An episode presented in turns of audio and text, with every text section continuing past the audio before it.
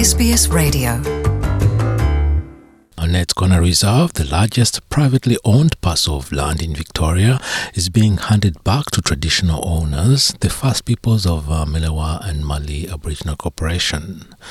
And I'm joined on NITV Radio by Sally Wolf and Robbie Knight of the First Peoples of Millewa and Mallee Aboriginal Corporation to learn more about the handback, its significance, and its potential. Welcome to NITV Radio, Sally and Robbie. Thank you for having us. Before we go into the handbag, its significance, uh, the potential use of uh, this uh, immense block of land, can you please tell us a bit about yourselves and your work with uh, the First Peoples of uh, Millewa and Mallee Aboriginal Corporation? Sally Wolf. I'm a Medicooty woman and I am the executive assistant.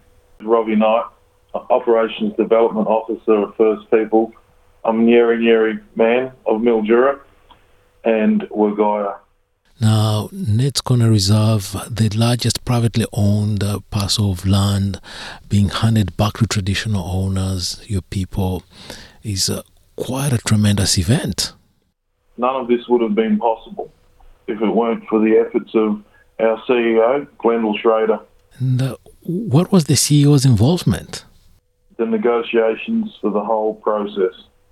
It was an extremely long process, many hurdles, and he navigated it just amazingly.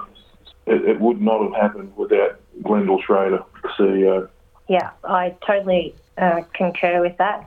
Glendale has built this corporation um, from a very small number, and now we're looking at 80 people in total, and they're all Indigenous apart from uh, four staff members. So he puts the right people in the right right position, um, and he wants people that are passionate. Glendale is so passionate about um, Aboriginal affairs. Uh, he is American born, however, he also has um, Aboriginal children, so he's perfect for the role. Now, going back to the handback, uh, well, the handback ceremony took place a few days ago, and uh, we have to remind our listeners again, again that it's uh, quite a big block of land, more than 30,000 uh, hectares, which opens a tremendous amount of opportunities of what can be done on this block of land and uh, future development. It must be a very exciting time for the First Peoples of uh, and Mallee Aboriginal Corporation it is pretty, it's very exciting times ahead, especially for um, First People of Mill and. We've got some amazing um, things to look forward to in the future. This has been a long time coming, actually, because this land has been privately owned and uh, it was previously used for more than a century for agricultural uh, purposes, grazing, and all, all other actually uh, activities that happen to proved to be unsustainable, then taken over by Trust for Nature, uh, transformed in the course of uh, about two decades, and now finally handed back to its rightful owners. That's correct. We've actually been working with Trust for Nature for the past 12 months um, leading up to this. Now, what type of um, rehabilitation work was undertaken because we know Trust for Nature is a conservation organization. But what was the contribution of the First Peoples of Millewa and Mallee in uh, the land reclamation and uh, land reaffectation? Basically, it's, it's our job just to um, repair it. The main focus is is restoration of, of habitat uh, and the, the repair of and care for the entire biocultural environment. You know, some may celebrate the handing back of a piece of land, look at it like it's an asset. However, we've been handed back a huge liability, and now we have to find the resources to be able to fix it. The way I see it is our people have been excluded from financial gain or building a, an economy for their people over the last couple hundred years. We haven't had access to resources, land, water, mining, whatever it might be. And now we're back. I'll use a, a metaphor, I suppose it's like a vehicle. I know Sally loves these metaphors. Imagine having a vehicle that someone stole from you and drove it all over the country, making all these great business connections and ventures, and pretty much over this 200 years have driven that vehicle into the ground, and then it gets just dropped back at your doorstep, and it is just destroyed. Basically, nothing left of it, and you've been handed it back with the responsibility of fixing it. They also expect you to thank them for dropping it back off to you. However, we need the resources now to be able to fix this land. It's a huge liability. It's a huge task at hand that we have to be able to repair the entire biocultural environment. Um, so yeah, we, we don't see it as an asset. We see it as a, a monstrous responsibility for Indigenous peoples to be able to repair this property in its entirety. Yeah, and this handbook is uh, viewed as a generous act of uh, reconciliation. At least this is what transpires in the conversations we've had with uh, Trust for Nature and uh, other stakeholders. Uh, it must be said that it's uh, quite rare that a block of land this big is handed back, especially in the current circumstances. And the transfer of, uh, yeah, it's the largest uh, privately owned parcel of land in Victoria. But uh, Ned's Corner Reserve being really a massive block of land uh, uh, comes, of course, with liabilities, but it also offers uh, a tremendous amount of possibilities and opportunities.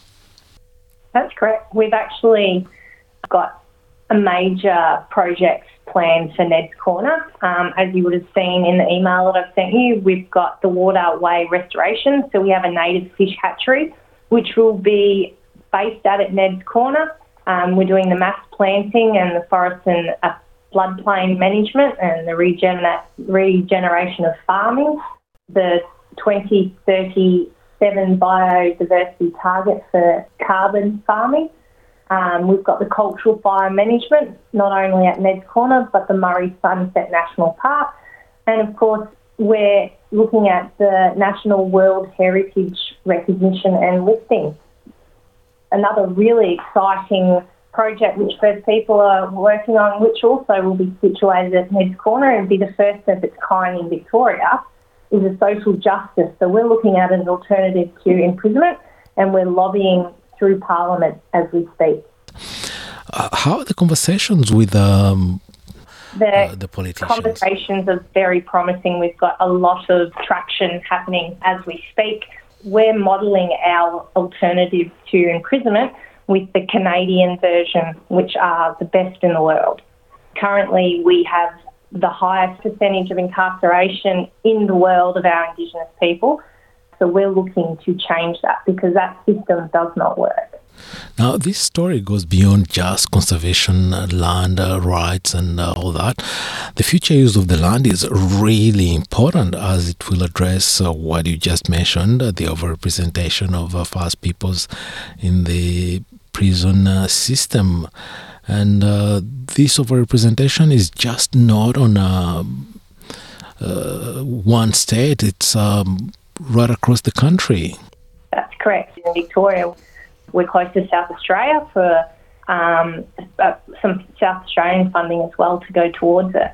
Um, our first stage one would be a 32 um, bed facility, and so it's pretty exciting times.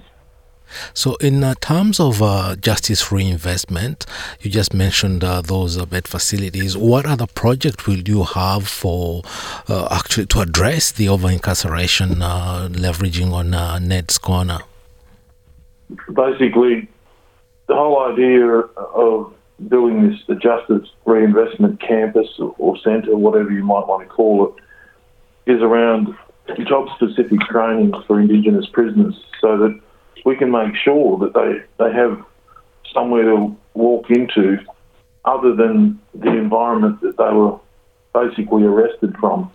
I'll use another metaphor about taking a fish from sick, toxic water and taking it away and rehabilitating it. And then once it's nice and healthy again, you take it straight back to that same water and release it into that toxic water again. That's insane, but that is currently what the justice system does that is the system that we are working with at the moment. So basically, to take the money that is is spent, and a lot of it is, you know, prison systems that are not owned by Australians. The money does not stay within Australia. It doesn't go back into investing into uh, the, the person's ground that they were taken from. It doesn't provide more opportunities for that prisoner once they get out. It's that money's gone. It's invested somewhere else. So what we're looking to do is basically take the individual, man or woman, that is a prisoner, and educate them for job-specific training within land management, within any of the systems that we work in. The main focus for us is to move back into land management, where we see places like Parks Victoria, Mallee catchments, Lower Murray waters, any any sort of management of country, we're looking at basically and asking what does the current land management, what does their exit plan look like? Because in order for us to be in a healthy environment, we need some economical flows coming back into our communities. We don't have employment. The problem with our incarceration rates is um, we're being let back into the same environment that we were arrested from. You've got to look at the individual. Was the individual sick or was their environment sick? That's the problem that we have, and that's what the, the campus will address. Job specific training so they have somewhere to go. It's not, they're not being set up to fail. I'll tell you, when you get released from prison, you have a very small amount of money, sometimes hundreds of dollars, and you are expected to move back out into society and become a contributing member of society. $300, all jokes aside, that's probably enough for a balaclava and a Jimmy bar. Yeah, most definitely, and that's uh, one thing that uh, we've been covering at SBS. We had a show uh, about uh, actually the most important situation for former inmates is just coping with the first hundred days post release because you come out of jail, you have nowhere to live, and you have no resources. Probably your family connections are broken down. You don't have a place to your moms to go to, or if you're a youngster, or even your family is all struggling. You've lost your social, your housing, public housing, and so on. So, yeah, it sounds like a really good step towards uh, rehabilitating uh, inmates and there's yeah. quite a big potential on uh, this reserve. I agree. I've spent 17 years in the justice system, and I can tell you the current system does not work. You've got people being released that are on community corrections orders, and they're generally on 12, 24 month orders. And then they've been told you have to report to us weekly, sometimes twice a week, and you need to get A, B, C done. You need to do your drug and alcohol. You need to go to counselling. You need to also report for men's behaviour change program. But how can they do that when they haven't met the hierarchy of needs? They don't have a home. They don't. So with um, these people are being released and are often living on the streets, and then next thing you know, we're breaching them. They're being breached because they haven't met their order, so they're then back into the court system again, more taxpayers' money, and then and the system starts again.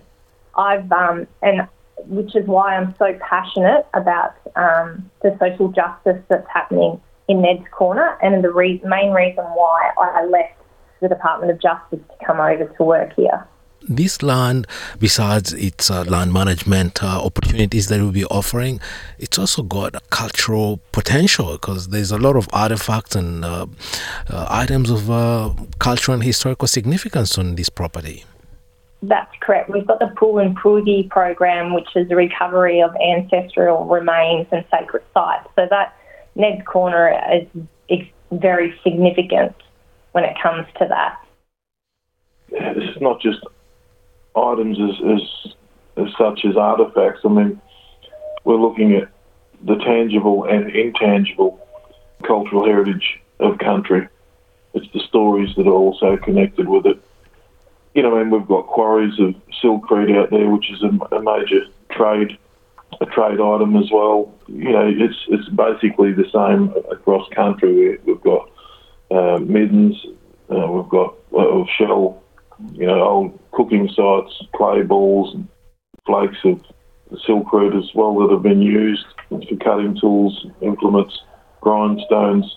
Not to mention huge burial sites, scar trees, yeah. Everything is there. In uh, the conversations we've been having around uh, this handbook, it says there is a timeline and um, the process will end in February 2024. That's correct. I, I also didn't mention that we also have the largest native seed bank possibly in Victoria. The one thing I love about First People is that we give individuals a chance where they wouldn't normally get because of criminal records. So a lot of our ranger teams, so we have a river ranger team, a safe haven team, and we'll soon be taking on native bees. So we're putting back um, back into our people, and Ned's Corner will be amazing. Now, Sally and Robbie, thank you very much for taking the time to talk to us today about uh, this development. The largest privately owned uh, parcel of land uh, in Victoria being handed back to the first peoples of Millewa Mallee Aboriginal Corporation. Thank you for speaking with us. We really appreciate it. Um. I would like to invite you to come out to have a look at our seed production and maybe in the future pop out to Ned's Corner. Most definitely. Want to hear more stories like this? Listen on Apple Podcasts, Google Podcasts, Spotify, or wherever you get your podcasts from.